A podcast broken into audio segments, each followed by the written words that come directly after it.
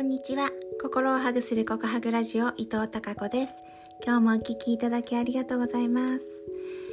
今日はビア原書の初の日本語版で松村有先生が監修の本強みの育て方から3つ目の強み知的柔軟性について詳しくお話ししたいと思います。知的柔軟性は結論を急がず証拠を公正に比較検討し物事を考え抜いてあらゆる角度から考えるということです。どうやら人間には自分の現在の見解に有利な方法で考えたり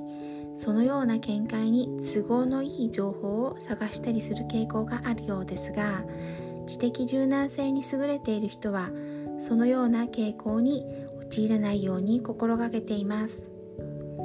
例えば知的柔軟性にあふれている人であれば特定の政治的見解にだけ肩入れしてその見解を一方的に支持する情報源に固執するようなことはありません。反対に知的柔軟性を使ってさまざまな情報源からさまざまな見解を探し出そうとします。ここまで知った私はなるほどなぁと思いました。私の場合知的柔軟性は弱みの回のような気がします。そこでビアの結果を確認してみたら案の定これまで5回受験したうちの全てが下位3位ぐらいになっています。3位以内ぐらいになっています。ビアは下位であっても24個の強みは全て強みなのですがこの強みを意識して育ててみたいなと思うようになりました。知的柔軟性があれば偏見をほとんど持たずに一つの問題をさまざまな角度から評価し結論を急ぐことなくまっとうな判断が下せる人になりなれます。反対に知的柔軟性が足りないと、え深みがなく会話に説得力がありません。